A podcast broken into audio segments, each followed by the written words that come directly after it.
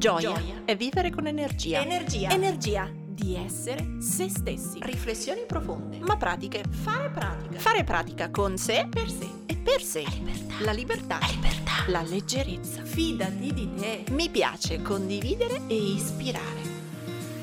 Ciao, sono Silvia del Corpo e la Mente, psicologa e psicoterapeuta.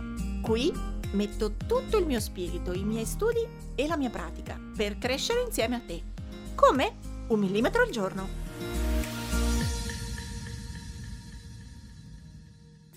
Ciao, puntata di oggi dedicata all'età massima. Qual è l'età massima per poter imparare una cosa nuova? Qual è l'età giusta per poter imparare una nuova abilità? E parto da questo tema perché in questi giorni ne abbiamo parlato sul profilo di Instagram. Dicevo che con mia grande gioia voglio tornare a pattinare. Quando ero ragazzetta, quindicenne al liceo, pattinavo sia con i pattini, diciamo, tradizionali a stivaletto bianco, sia poi con i roller ed era una cosa che mi piaceva da matti. Complice che sto per cambiare casa, sto per andare a vivere vicino al mare, ho detto vabbè fa molto San Diego se ricomincio a pattinare, ho detto ricomincio.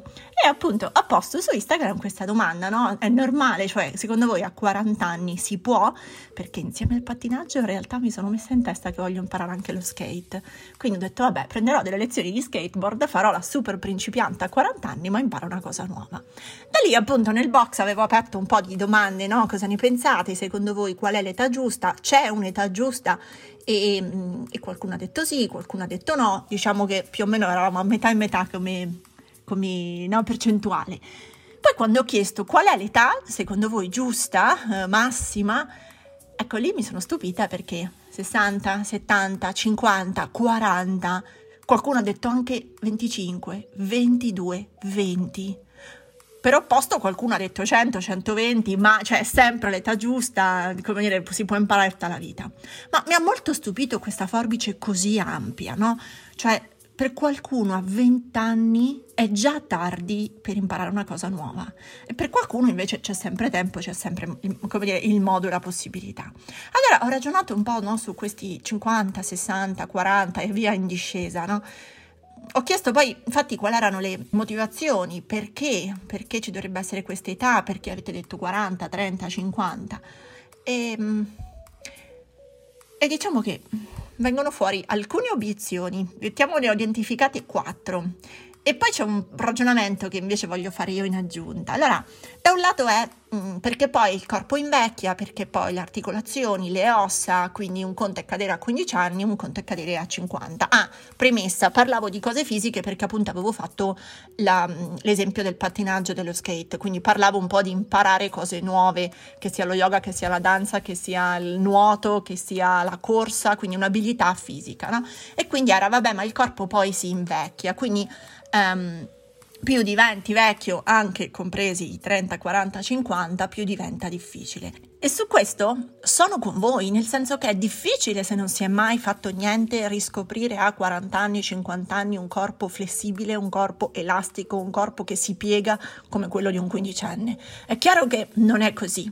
È chiaro che ripartirò ad un livello magari più da principiante, comincerò con le lezioni base, se voglio fare danza o qualunque altra disciplina, corsa, eh, magari non, non, come dire, comincio piano, proprio tenendo conto del livello in partenza che ho.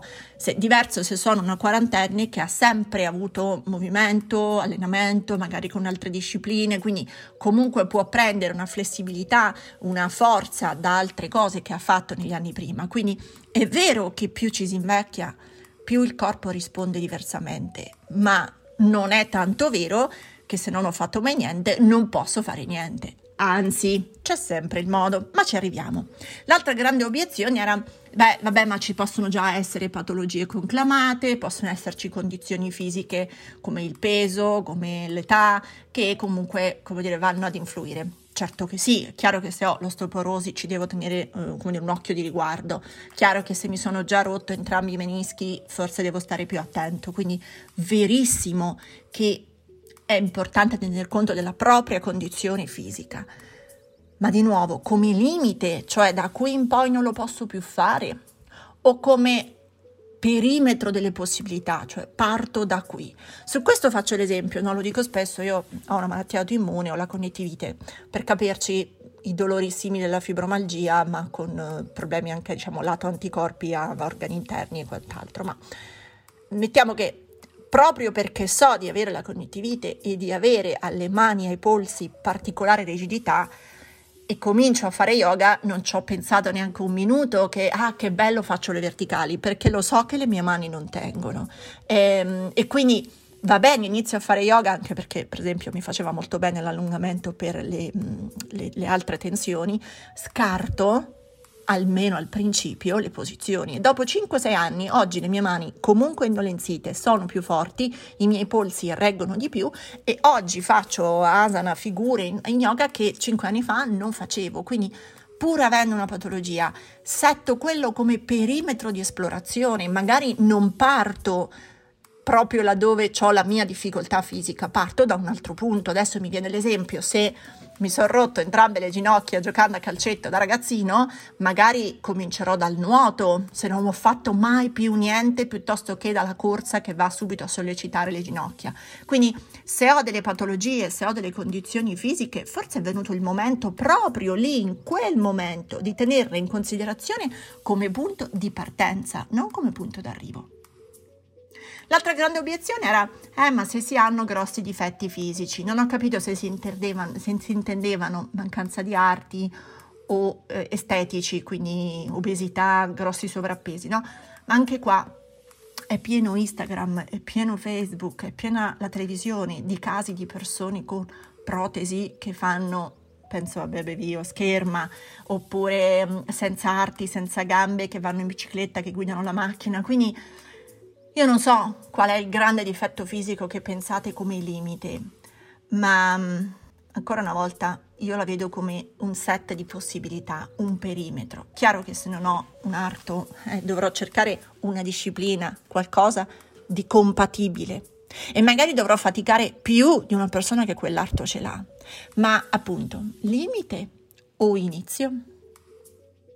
E l'altra grande obiezione, e questa è l'ultima, è se non si è mai fatto prima niente. Torniamo un po' a quello che dicevo all'inizio. È vero, se non si è mai fatto prima niente, avremo un corpo più duro, muscoli meno flessibili, meno capacità di allungamento.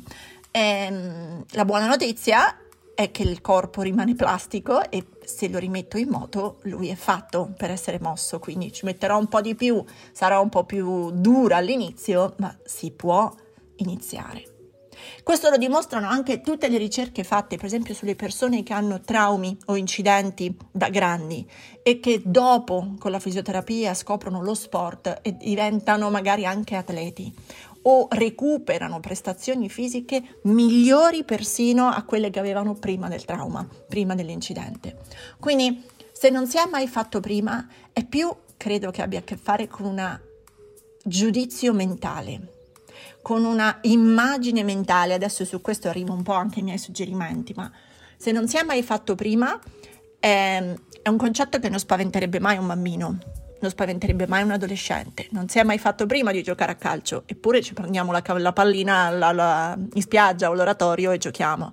Eh, non abbiamo mai fatto tennis, ma se ci danno una racchetta qualcosa la proviamo. Non abbiamo mai nuotato, ma se ci mettono in acqua e ci danno una mano qualcosa facciamo. Quindi come mai da adulti il non si è mai fatto prima è così spaventoso?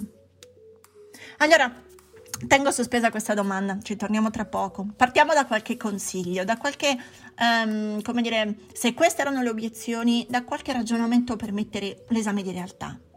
Allora, il primo, a partire dalla condizione fisica, no? A partire, se non è un limite, allora vuol dire che nell'esame di realtà parto dal mio livello, non dall'immagine mentale che vorrei tanto avere perché inizio danza e vorrei essere la ballerina come se avessi 20 anni o la ballerina che vedo su Instagram, o inizio yoga ma ho 55 anni ed è chiaro che non ho la schiena così flessibile appena inizio. Quindi parto dal mio livello, inizio quella disciplina, quella pratica, quello sport, quell'hobby considerando esattamente diciamo drammaticamente il livello da cui parto. Non faccio finta di essere più avanti perché poi mi deluderò. Mi deluderò perché non riesco a fare delle cose. Se invece accetto di essere un assoluto principiante che non ha mai fatto niente, parte un terreno di esplorazione molto maggiore. Questo si collega al secondo punto dell'esame di realtà, cioè aspettative oneste e proporzionate. Se voglio iniziare un hobby, una disciplina, prendiamo il mio skate per andare alle Olimpiadi, non so se ci sono le Olimpiadi dello skate, ma comunque per vincere qualche gara, è ovvio che probabilmente non ci arriverò. Ma se mi dà lo scopo di divertirmi, magari già mi serve, non mi frustra e mi serve e imparo qualcosa di nuovo, che è una grande skill per il nostro cervello a tutte le età. Continuare a imparare mette il cervello in sfida, in challenge, in pr- prova e deve per forza settare nuovi equilibri, imparare nuove cose e questo fa sempre bene. Infatti è importante, vengo al terzo punto, a qualunque età imparare cose nuove e in questo caso parlando di discipline sportive, certo che imparo una cosa nuova e guadagno anche in salute, in benessere, in energia, in movimento, magari in dimagrimento, quindi imparo una cosa nuova per stare bene. Perfetto, è già un grandissimo motivo. Ma ce n'è un altro.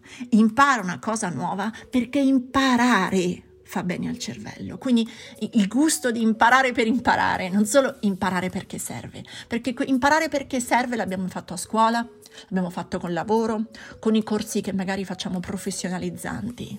Ma proviamo a esplorare quel terreno di attività, di abilità gustose solo per il gusto e il piacere di farle.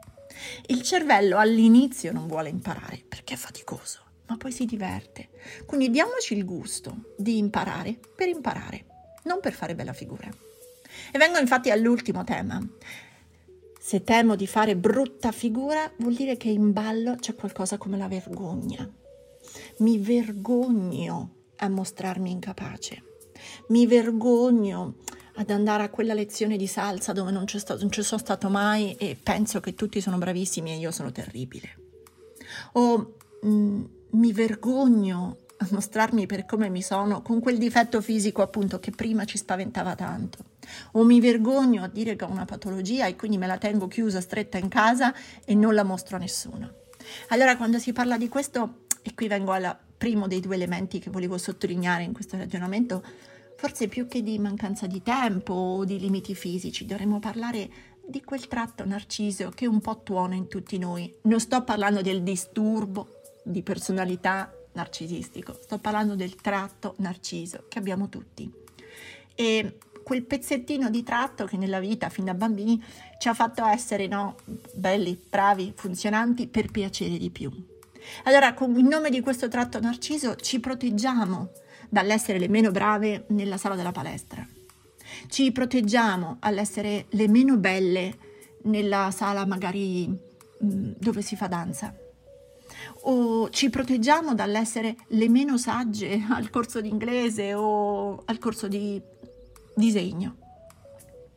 Ma così è vero che ci proteggiamo nell'immagine, ma ci proteggiamo anche dal migliorare, anche dall'imparare. E per la paura di fare brutta figura, eh, praticamente mi tengo in prigione. Per evitare la brutta figura, evito la vita. Siamo sicuri che vale la pena? E seconda considerazione dopo il narcisismo, forse tutte queste obiezioni, questa limite d'età che sentiamo, anche a che fare con il nostro rapporto con il nuovo. C'è un atteggiamento nel nostro cervello che è quello della conservazione, del preservare e quindi del mantenere le cose che già so, anziché andare nelle cose nuove. Proteggo il comfort dal discomfort. Quindi se conservo e basta, il mio cervello è rassicurato, sta bene. Se invece mi muovo nel terreno del nuovo, oddio, cominciano tutti gli allerti e le campanelle della nostra testa. Ma se conservo e basta, non esploro mai. E se proteggo e basta, non includo mai il nuovo. Conservare e perseverare è ottimo per il cervello, ma espandere e integrare le novità significa evolvere. Allora bisogna bilanciare queste due spinte, un po' conservo, un po' espando. E via via integro parti di me, aggiungo capacità, aggiungo piacere, aggiungo novità alla mia vita. Se continuo l'esplorazione, e questo vale con le capacità personali, professionali, in coppia, nella famiglia, ma se continuo l'esplorazione, continuo a evolvere. Se no rischio di rimanere cristallizzata um, ferma, immutevole ai miei X anni. E appunto 20, 22, 25, 30, 40. Qual è l'età dove scelgo che quella è la mia forma definitiva, che lì mi cristallizzo e da quel momento conservo, persevero e non esploro più? Ecco, personalmente io ringrazio di non essermi fermata ai miei 22, ma manca 25 ma manca i 30 perché le migliori cose le ho imparate credo negli ultimi 7, 8, 10 anni e spero di impararne ancora un sacco a venire, ripreso i pattini e ricomincerò lo skate. Poi chissà, magari qualcos'altro mi invento. Allora, dite al vostro pezzettino narciso, diteglielo, prendetevi allo specchio e diteglielo che non dovete essere i migliori in sala. Potete solo darvi una possibilità. Non dovete essere già quelli bravi, ma potete andare a imparare. Non dovete difendervi dal nuovo. Potete aprirvi e vedere com'è. Non dovete essere già giusti. Potete essere esploratori che aggiustano via via il tiro. Prendetevi il lusso di integrarvi piano piano, un pezzo alla volta, come nella metafora della nave di Kuhn che si ripara mentre va in mare. È un filosofo, aveva questa cosa, questa metafora che mi è rimasta impressa fin dall'università. Le grosse navi, quando si guastano lungo l'oceano, non è che fanno in tempo a tornare indietro e essere riparate in porto. Allora hanno i mezzi di riparazione interni già alla nave e si riparano mentre vanno. Ecco, siamo un po' navi, siate un po' navi, imparate mentre viaggiate, rompetevi, non le ossa, ma le abitudini, prendete vento, scapecciatevi in ogni modo e imparate cose nuove a qualsiasi età. Diceva Adler, cosa fai per prima cosa quando impari a nuotare? Fai degli errori, vero? E poi cosa accade? Fai altri errori. E quando hai fatto tutti gli errori che è possibile fare e non sei affogato, cosa scopri? Che sai nuotare. Già, la vita è la stessa cosa che imparare a nuotare. Non avere paura di fare gli errori, perché non c'è altro modo per imparare come si vive. Ora tocca a te!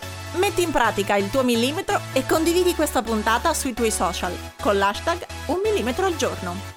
Tagga il corpo e la mente così potrò seguirti anch'io. E ti ricordo che mi trovi su Instagram, YouTube e Facebook sempre come il corpo e la mente.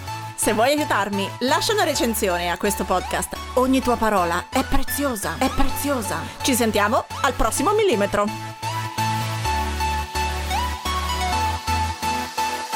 Nuota!